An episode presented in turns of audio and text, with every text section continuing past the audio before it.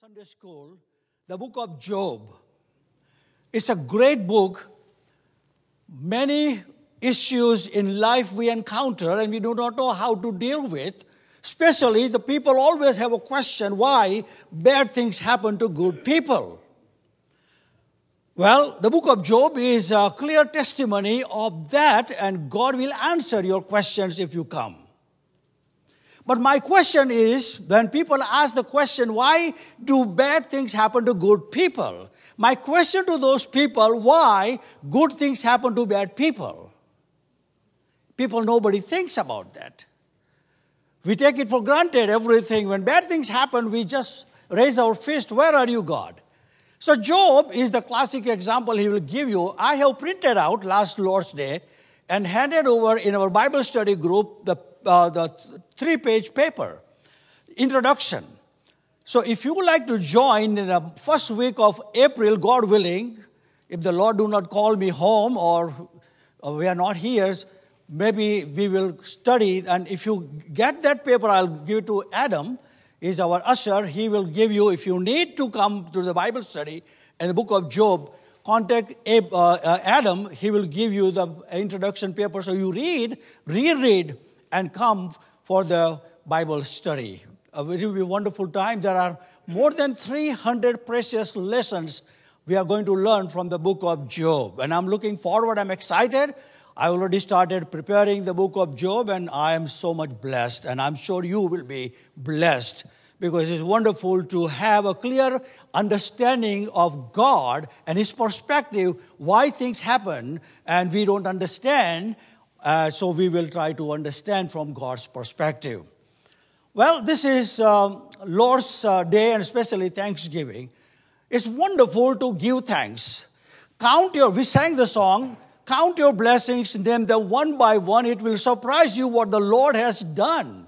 Count your blessings, name them two by two. It will surprise you what the Lord can do.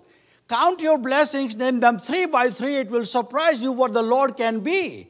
Count your blessings, name them four by four. It will surprise you, there are many more. So, this is your opportunity to give thanks to God. Because thanksgiving is rare in our dictionary. I believe when I was a chaplain in a hospital uh, or a nursing home, I always say thanksgiving is the antidote of depression. Thanksgiving is an antidote of depressions. When you count the blessings, the depression will fly away. It's wonderful to think about God's goodness. So, this is your time, my friends. I would like to give you five minutes or seven minutes, whatever it is. Don't look at the clock. Put your clock in the clock, in, the, in, in your wallet, and we will have a good time. Thanksgiving personal thanksgiving i would like to give you opportunity. Thank god for what god is who god is in your own life. Don't think about your family or children or anything else just about you. How god is good to you. Let's take time. Who will be the first? Lenny. If you can stand up so people can hear thank you very much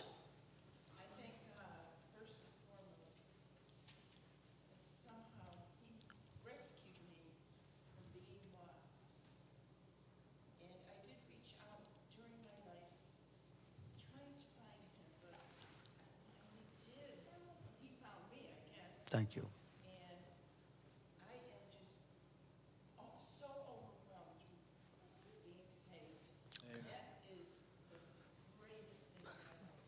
Thank you very much.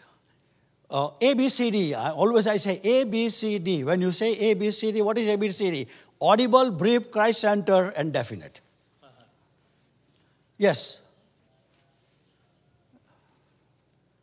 Thanksgiving. Yes. Dell. Thank you. Well, now, this one may not seem big to anybody else, but to me it's huge. Yeah. Uh, yesterday I went to the grocery store and I bought some things and I got my wallet out. And you'll notice there's a lot of credit cards in there and all sorts of licenses and things. And I paid for everything, walked out, got in my truck, drove all the way home. I get out of the truck and uh, I'll go inside and they usually have my wallet right there.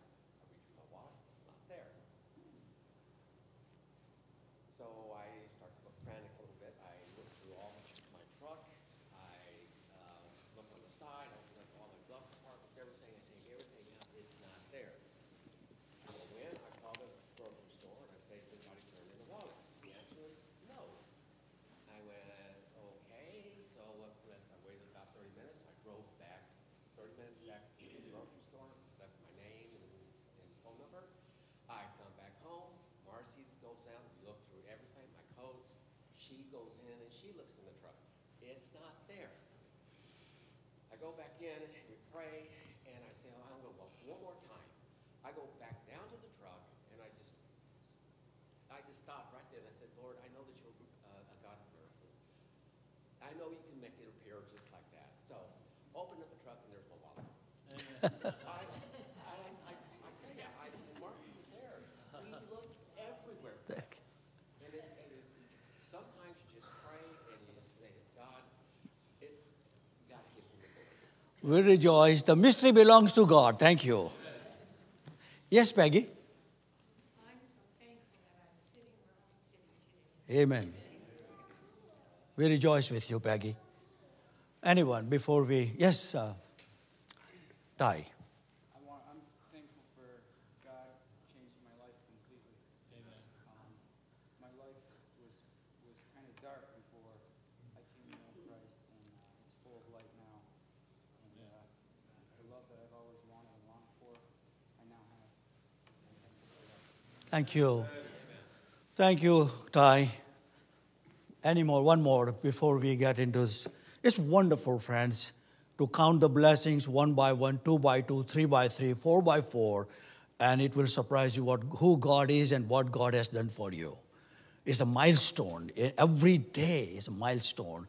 You know, when I get up in the morning, when I put my foot down, I said in the Bible study, I, I said, Lord, thank you for borrowing me another 24 hours in my life. That's how I began my journey every day.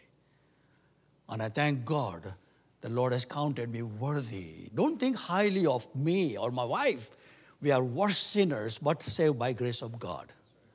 And we are here. And we thank God for church family. Thank you. I thank my brother Marty for our accountability to one another.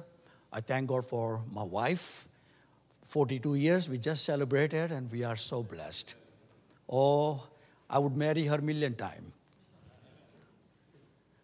Any other is not that. Let's look to the Word of God. Shall we? Colossians chapter 1, please, and verse 3, 11. Uh, uh, turn with me, please. Colossians chapter 1.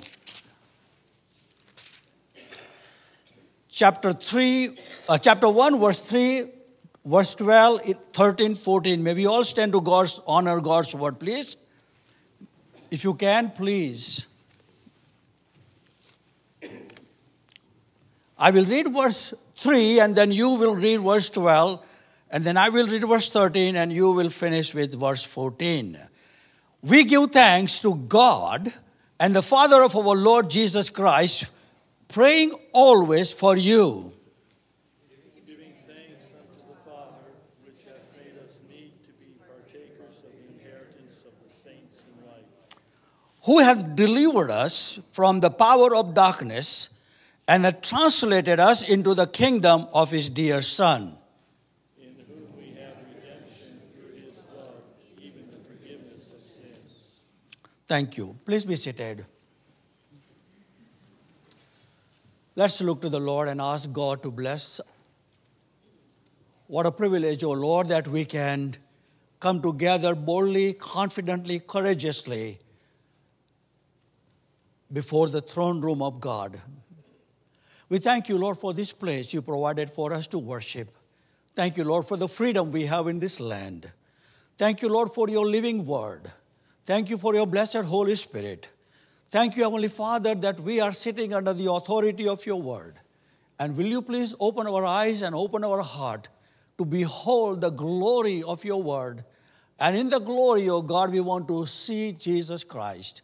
Bless, O God, our time together and encourage us, challenge us, guide us, lead us, instruct us, and Lord, if it is pleases you, rebuke us. And may you be praised in every way.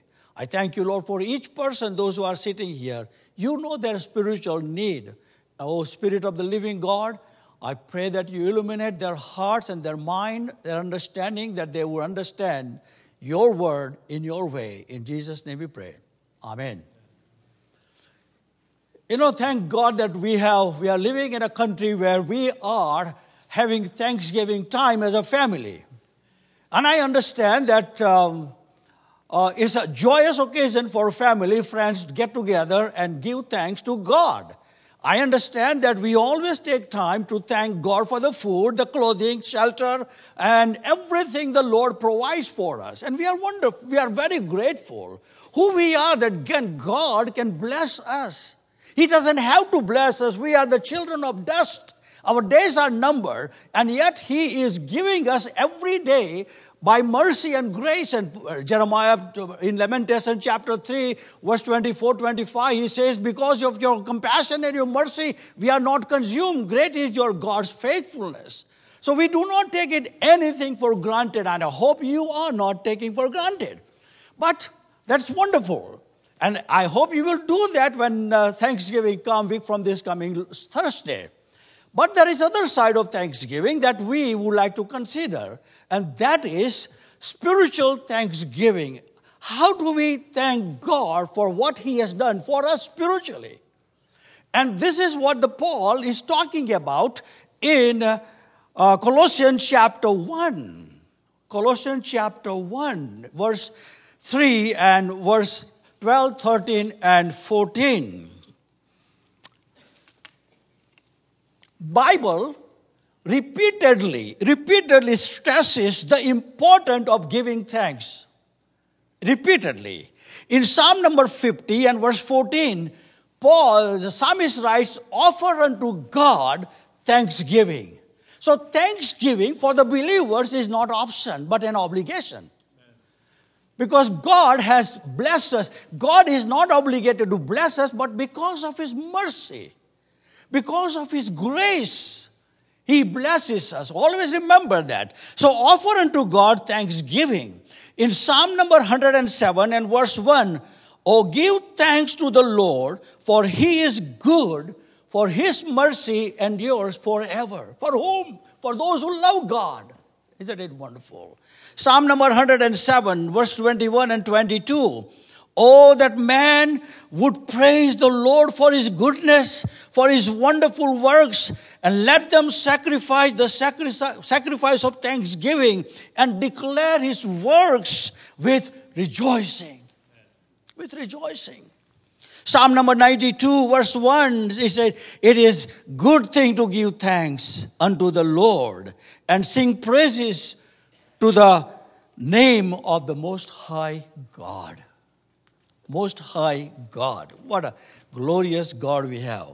Paul writes in Ephesians chapter 5, verse 20, giving thanks always for all things unto God and the Father in the name of our Lord Jesus Christ. Note the word giving thanks to all. All.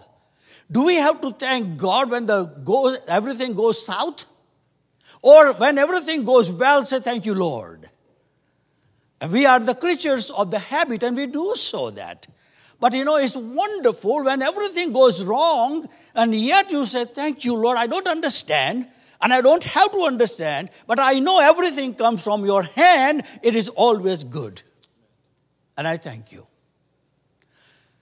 George Matheson, the Scottish preacher, blind, when he was dating the, his fiance found out that he's getting, he's losing his eyes. So she left George Matheson. And he, rest of his life, he was blind, and he, was, he, he wrote wonderful songs. Oh, love that will not let me go. That's one of the songs, beautiful song.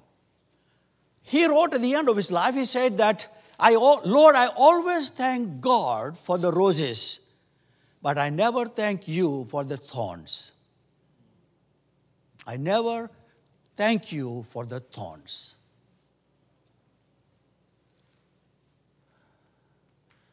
In everything, give thanks. In everything, give thanks. I use the illustration that there was a man in the church always thank God every time. Whenever, whenever pastor offers the time of thanksgiving, he is the first one to raise his hand. And uh, he was losing his leg because of a diabetes. So he imputed the leg. He was recovered and he came back to the church. Everybody were looking at him. He said, What is going to be thankful now? He lost his leg. So when pastor asked the questions, what are you thankful for? So he raised his hand and everybody's looking at him. And he said, I thank God now I have to worry about only one shoes. In everything give thanks, for this is the will of God in Christ Jesus concerning you. Paul says, giving thanks for all. Colossians chapter 3, verse 17, whatsoever you do in the word or deed, do all in the name of Jesus Christ, giving thanks to God and the Father by Him. Hebrews chapter 13, verse 15, writer of the Hebrews says, by Him Therefore, let us offer the sacrifice of praise to God continually, that is the fruit of our lips, giving thanks to His name. Thanksgiving, beloved, should permeate our speech, our prayers, and also our songs. Thanksgiving is an antidote of depression, discouragement. When you get discouraged, depressed, count the blessings. Count the blessings. Let us learn from our Lord Jesus Christ. He's our classic example. He's our example for every way. Before feeding 5,000 people, you remember Jesus took the loaves and giving thanks and he distributed to those who were seated. John writes in chapter 6, verse 11. Before he raised Lazarus from the grave, John writes in chapter 11, verse 41, he said, he raised his, uh, he raised his eyes and said, Father, I thank thee that thou hast heard me. Even Jesus says that. Even the angelic host in Revelation chapter 7, verse 11 says, They worship God, saying, Amen. Blessings and glory, wisdom and thanksgiving, and honor and power and might be to our God forever and ever. What makes Christians most thankful is the work of Christ. Pause for a second. Think about without Christ, once upon a time, who, where you were. Where you were. And now, where you are. The work of Christ. He, has, he, he doesn't have to do for us, but He did it because He loved us everlastingly.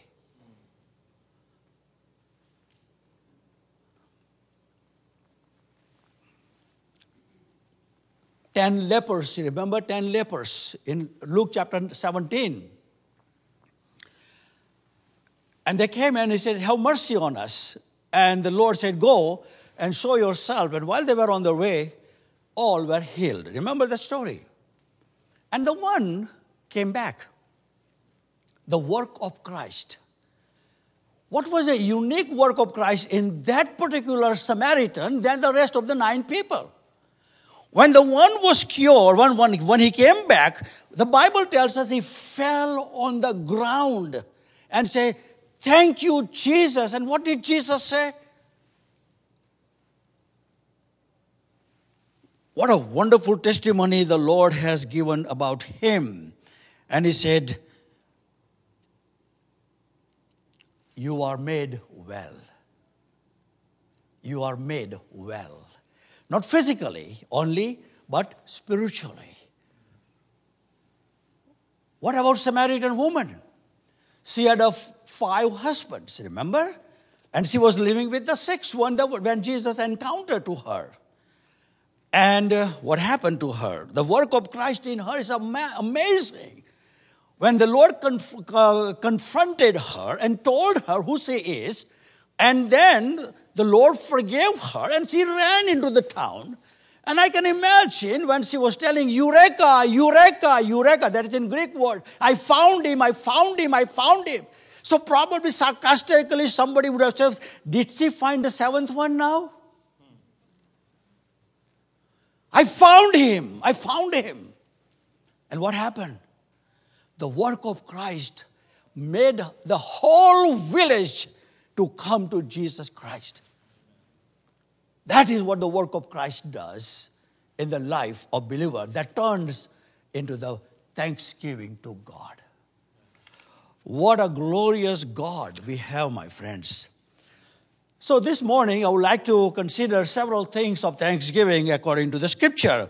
Paul is talking about in verse 12, as we read, giving thanks unto the Father, which hath made us meet to be partakers of the inheritance of the saints. Giving thanks unto the Father. What a glorious way to look at our God. Our God. Our awesome God. Our God. There is not one word in any other religion where you can address God as your Father. When the disciples came to Jesus Christ, they asked him, so Teach us to pray. And how did Jesus teach the disciples? When you pray, pray like this Our Father, our Father who are in heaven. The word Father emphasizes a personal relational aspect of our union with God. Wonderful. Just wonderful. God is our Father. Before our salvation, God was our judge. God was our righteous judge. Righteous judge. We should, before Him, condemned for violating the holy laws of God. But when through the grace and the mercy we place our faith in Christ, God ceased to be our sentencing judge and became our gracious Father. Let me ask you personally Has He your gracious Father? Has He your gracious Father? Or He's a sentencing judge? Not only God has adopted us, His sons and daughters, but He has also made us fit, F I T. God has made us fit to share in the inheritance of the saints in light. This very word is very interesting word. He hath made us. He hath made us. Other translation says, He has qualified us. He has qualified us to share the inheritance of the saints in light. The word made fit, only two times it is written in the New Testament, only twice. One is here, and the other is in Second Corinthians chapter 3 and verse 6, where Paul is talking about the ministers. And this is what he says, who also hath made us. Now think about that. He has qualified. He has made us. He has made us fit able minister, Paul writes, it means, according to the Greek literature, that it means to make sufficient. When you talk about He made us fit, that means He has made us sufficient, He has made us empowered, He has authorized, and also He made us fit. All these four words in Greek language is interpreted like made it fit. So if you put all together, and try to understand what Paul had in his mind when he said that he had made us fit. That means we, in our own righteousness, in our own good works, would not have made us fit for the kingdom of God. Couple of people tried that. Cain, for example, Cain. Abel and Cain, you remember in Genesis chapter 4, God, I believe with all my heart that God revealed to them what he expects from Cain and Adam, eh, Cain and Abel, Abel, what he was supposed to offer them. Because the writer of the Hebrew talks about in chapter 11, verse 4, that by faith Abel brought the better sacrifice than Cain. So it means that Cain could have brought a better sacrifice with along with Abel. But Abel, Cain decided to have his way in order to please God. And what happened? He was rejected. He was rejected. When you come in the presence of God to be qualified, when you want to come in the presence of God to be made fit or authorized, not in your way, but in God's way. Second example, Leviticus chapter 10, we have the sons of Aaron, Nadab and Abihu. Remember, in chapter 9, if you read, you will find God has prescribed how to offer sacrifices only from the altar of the bronze they have to bring the fire and get into the presence of god and offer the sacrifice. What did nadab and abihu do? They rejected god's way. They wanted to be qualified according to their own way. And both were instantly killed in the presence of god. You cannot make yourself fit as you please when you try to do that, be careful. You might pay the price for that.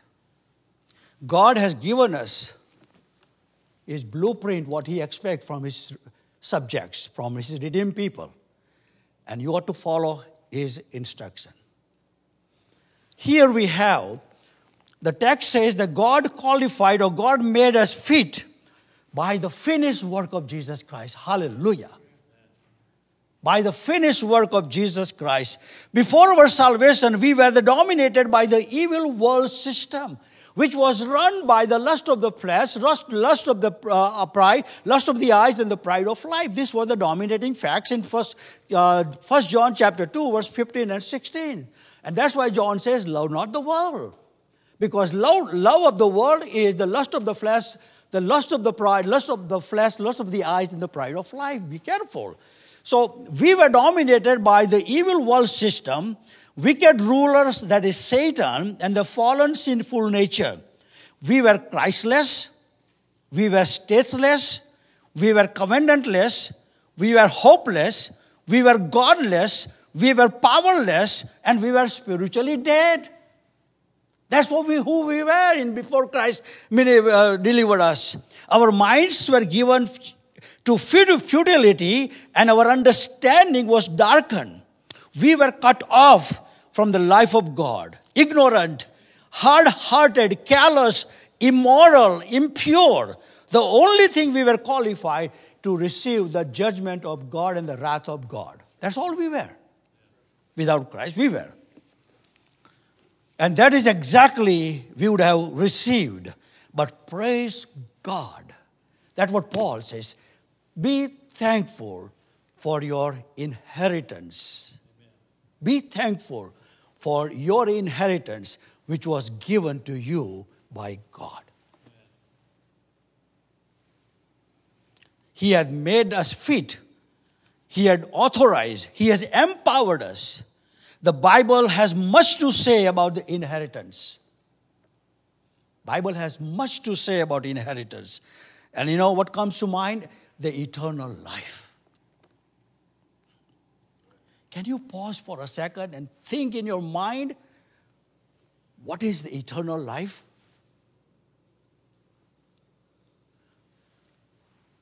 God so loved the world that he gave his only begotten Son, whoso believes in him shall not perish but have everlasting or eternal life. The eternal life is far more than endless existence. The eternal life is the quality of life. It is the Christ life lived in believer.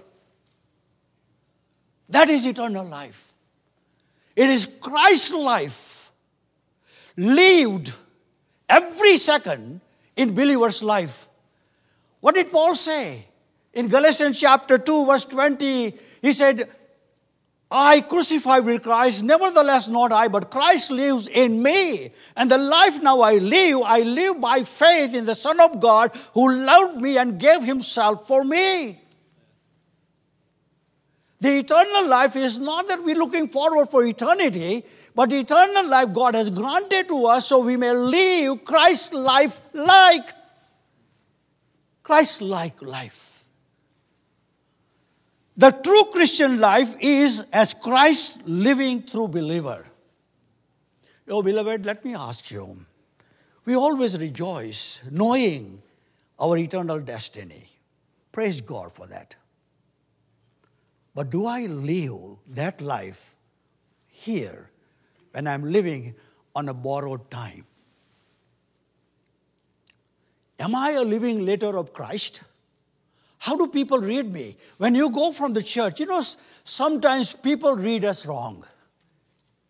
Because when we come to the church, praise the Lord, hallelujah, but then we know how we live rest of the week. Alexander MacLean, the great uh, Scottish preacher, preacher, he died very young age. He died at the age of 30. But this is what he said. People will never go to church. But when the people come out from the church, they would like to read the Bible in them. Do they read?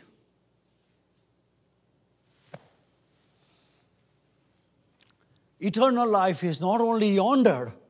Yes, it is there. We are going to, what did Jesus say? I'm going to prepare a place for you. Wonderful. We are looking forward. That's why, you know, we are, I'm longing every day that this will be the last day of my life. When I'm preaching, I prayed this morning, Lord, this is the last Sunday I'm preaching because next time I may not be here. That's how we are close to eternity. But do I live? Do you live? Christ like life. True Christian live as Christ living through believer. Why? Because in Christ all the fullness of God dwells bodily. Wonderful, wonderful. Paul says, Give thanks for your inheritance. Give thanks that God has counted you worthy for eternal life. It's not that you earn, it is He has given.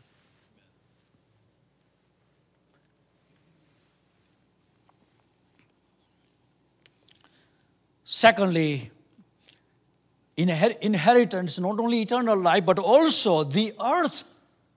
The earth make shall inherit the earth. Matthew chapter 5, verse 5. Jesus was talking about in the Sermon on the Mount. Blessed are the poor in spirit, for there is the kingdom of God, and blessed are the meek, for they shall inherit the earth. That focus on the future aspect of our inheritance. When we will rule with Christ in millennial kingdom, the knowledge we will inherit, the restored earth, we should have it. Oh, friends, in compared to what we are having, everything will disappear in the light of His glory and grace. We shall inherit, we shall reign with Christ. Who we are, my beloved? Dust. Our days are numbered, our breath is numbered. We do not know how long we will be here. And yet, He's counting us worthy to share in eternal kingdom with Him. That's to lead us on our knees or on the ground and say, Thank you, Lord. Thank you, Lord. Thirdly, we will inherit all the promises of God eternal inheritance, eternal life, the earth, and the promises of God. The writer of the Hebrews exhort us to be imitator of those who through faith and patience inherit the promises. The question, when do we receive our inheritance? When do we receive our inheritance? Greek language helps us to understand. I, I, love the Greek language because you know when you go to Greek New Testament and the Hebrew language, it's so rich. Our, our, our language, English language, is so limited in our understanding. But when you get into the deep meaning of Greek literature, it's just different, different world. So here, the questions when do we receive the eternal inheritance? In the Greek language, the present participle, that is, the God has qualified, that indicates we have it now. We have it now. Did, uh, the Paul did say about that in uh, Ephesians chapter 1 and verse 11. This is what Paul says In him, in Christ, whom also we have obtained an inheritance. Stop there. In Christ, we have obtained eh, already, already we obtained inheritance. Christ is the believer's divine inheritance. Think about that. The believers are Christ's inheritance. The believers are the gift from the Father given to Jesus Christ. My beloved, you are God's precious gift to Jesus Christ because He has purchased you by His blood. You are not your own. You are not your own. There is purchase deal done by Christ on the cross. So when Christ died, He win or He won you. You're not your own. That's why every day is given from him, from him so you can live Christ like life. So you can become the living letter of Christ. So when you go out, people read Christ in you.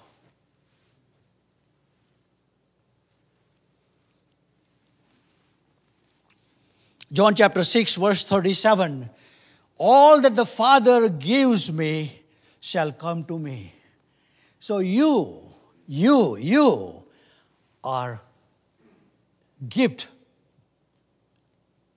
by Father to his Son, Jesus Christ. Can you fathom a second what it means? That you are purchased gift out of the world, given to Jesus Christ as a gift, and He preserves you. And He said, I know my sheep, and they hear my voice. And nobody can snatch me from my hand. What a security! What a security! Thank God for that.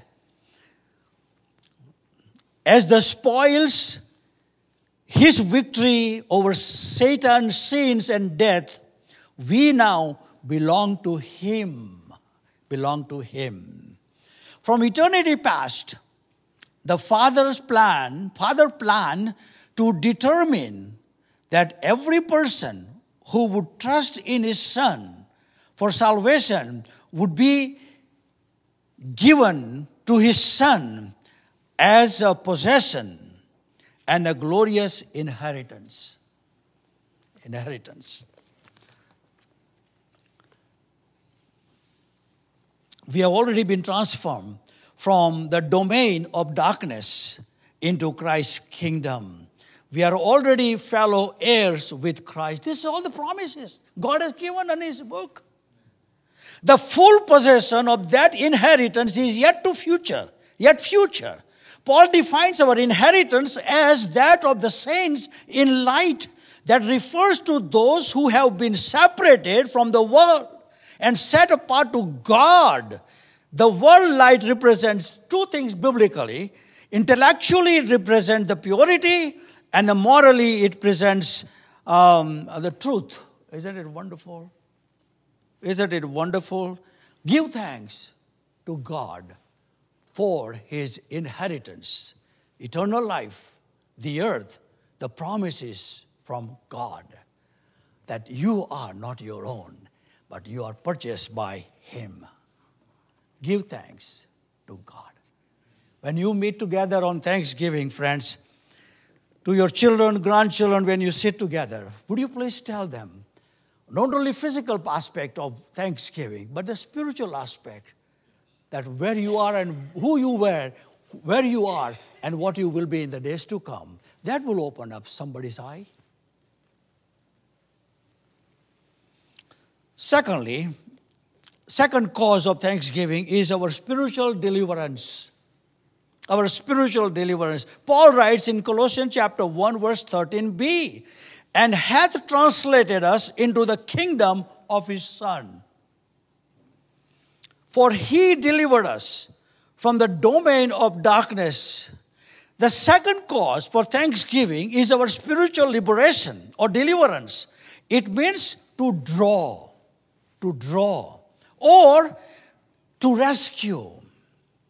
God drew us out of the Satan's kingdom to himself. That, ev- that event was called new birth, remember? New birth and new creation. We are not gradually or progressively delivered from the Satan's power, but instantly. The transaction takes place right away. What did Jesus say to the man who on the cross? He said, Remember me, Lord. What did Jesus say? Let me think. But he said, Today, the transaction takes place right there. Right there. You know, we sing that great song, you know, Heaven came down and glory filled my soul. And the hymn writer says, Born of the Spirit with life from above, into God's family divine, justified fully through Calvary's love. Oh, what a standing is mine. And the transaction so quickly was made. Hallelujah. The transaction so quickly was made. Whenever a sinner I came, took up the offer of grace he did proffer. Oh, saved me. Oh, praise his dear name. That is the Lord. The transition takes place right away. From darkness to the marvelous light in Christ. From Satan's power into Christ's kingdom. Christ in us, hope of the glory. Therefore, if any man is Christ Jesus, he is a new creation. And the old things passed away, and behold, new things have come. The believers, once delivered, they must live and act as they had been delivered. Oh, friends, my heart grieves. My heart grieves. Why? Because people who claim that they are born again and they're subject to the kingdom of God and they act like not in the subject of the kingdom of God and they give wrong message.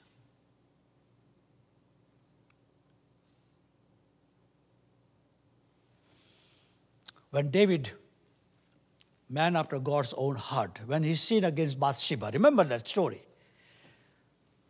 Nathan the prophet confronted David.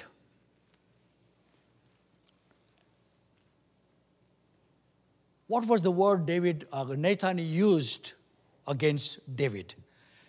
Because of you, the name of the Lord is blasphemed among the Gentiles.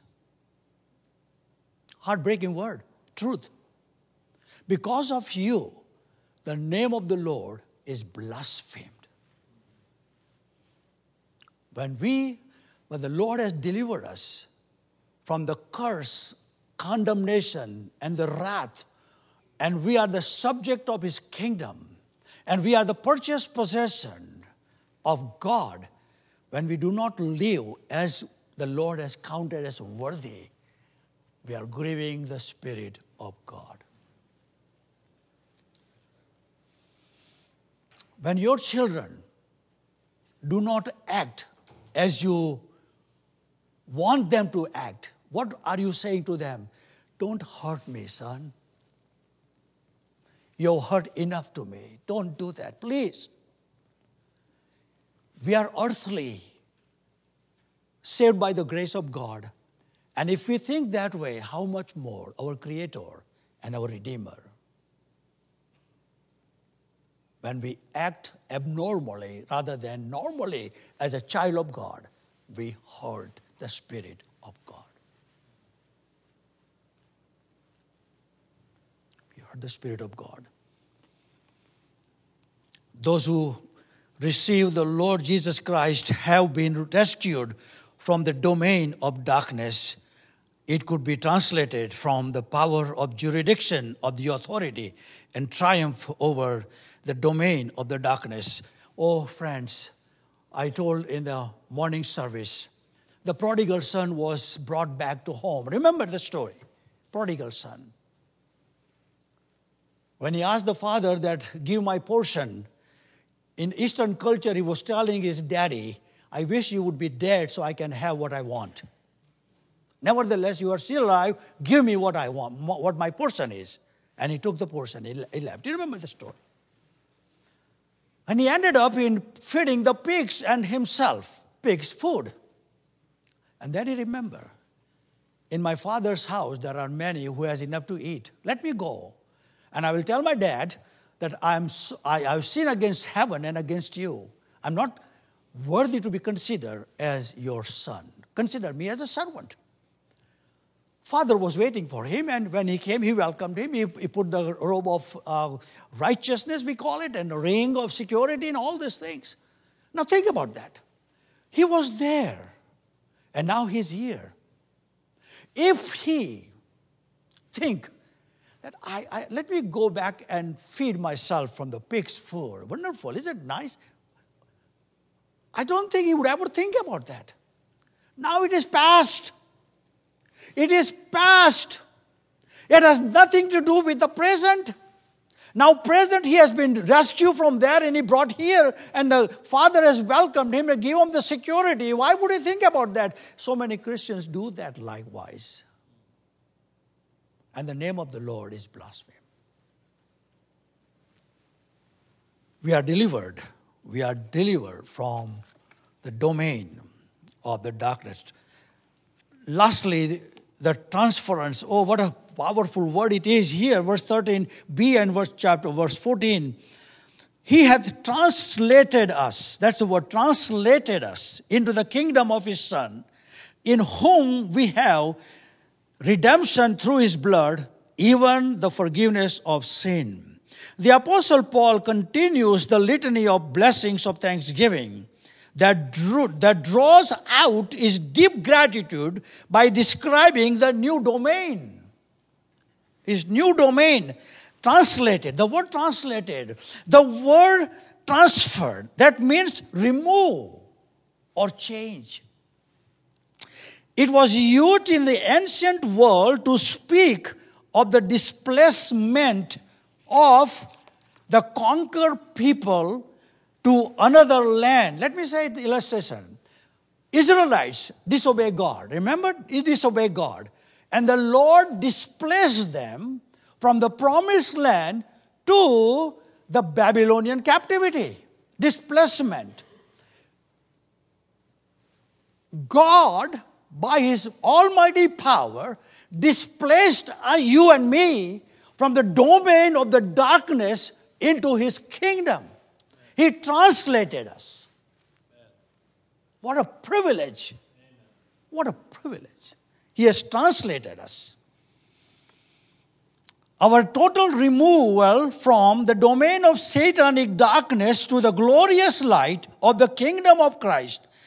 The kingdom refers to more than the future millennial kingdom. The kingdom is a spiritual reality now. Paul gives us the definition in Romans chapter 14, verse 17. The kingdom of God is not eating and drinking, but in righteousness and peace and joy of the Holy Spirit. The kingdom is special relationship man in this age have with God. Through Jesus Christ, Christians have acknowledged Christ as their king and his subject in his kingdom. Christ, Christ, and Christ alone.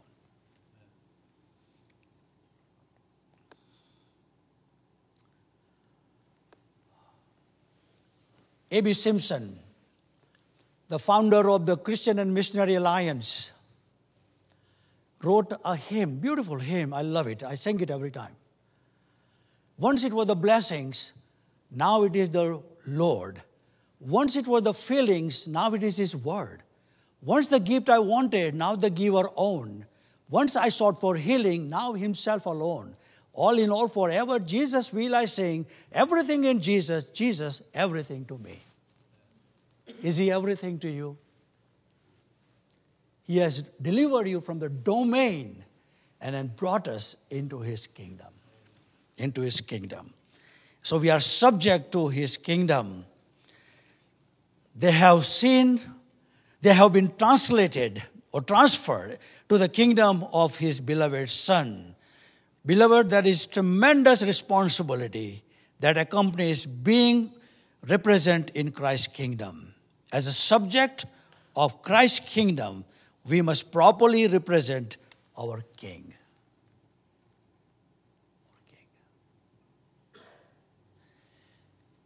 You know what I pray sometimes? Lord, if my if through, if, if through my life your name is put down, I would rather be in the ground than your name be put down before for by me. I take it seriously. I don't want my Lord's name to be blasphemed because of me. I would rather be in the ground and blaspheme my name, my Lord's name.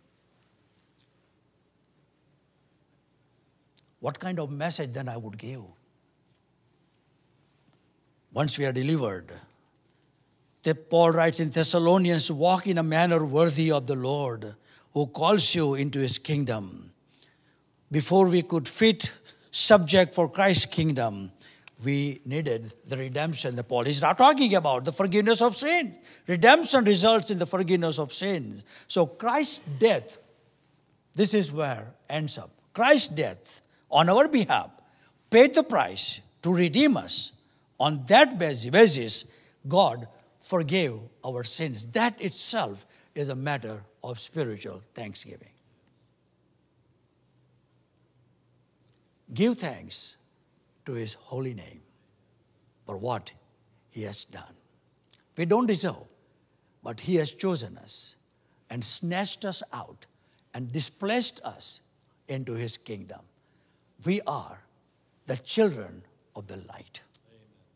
Let our light shine in this dark world, that Christ be glorified. Let's pray.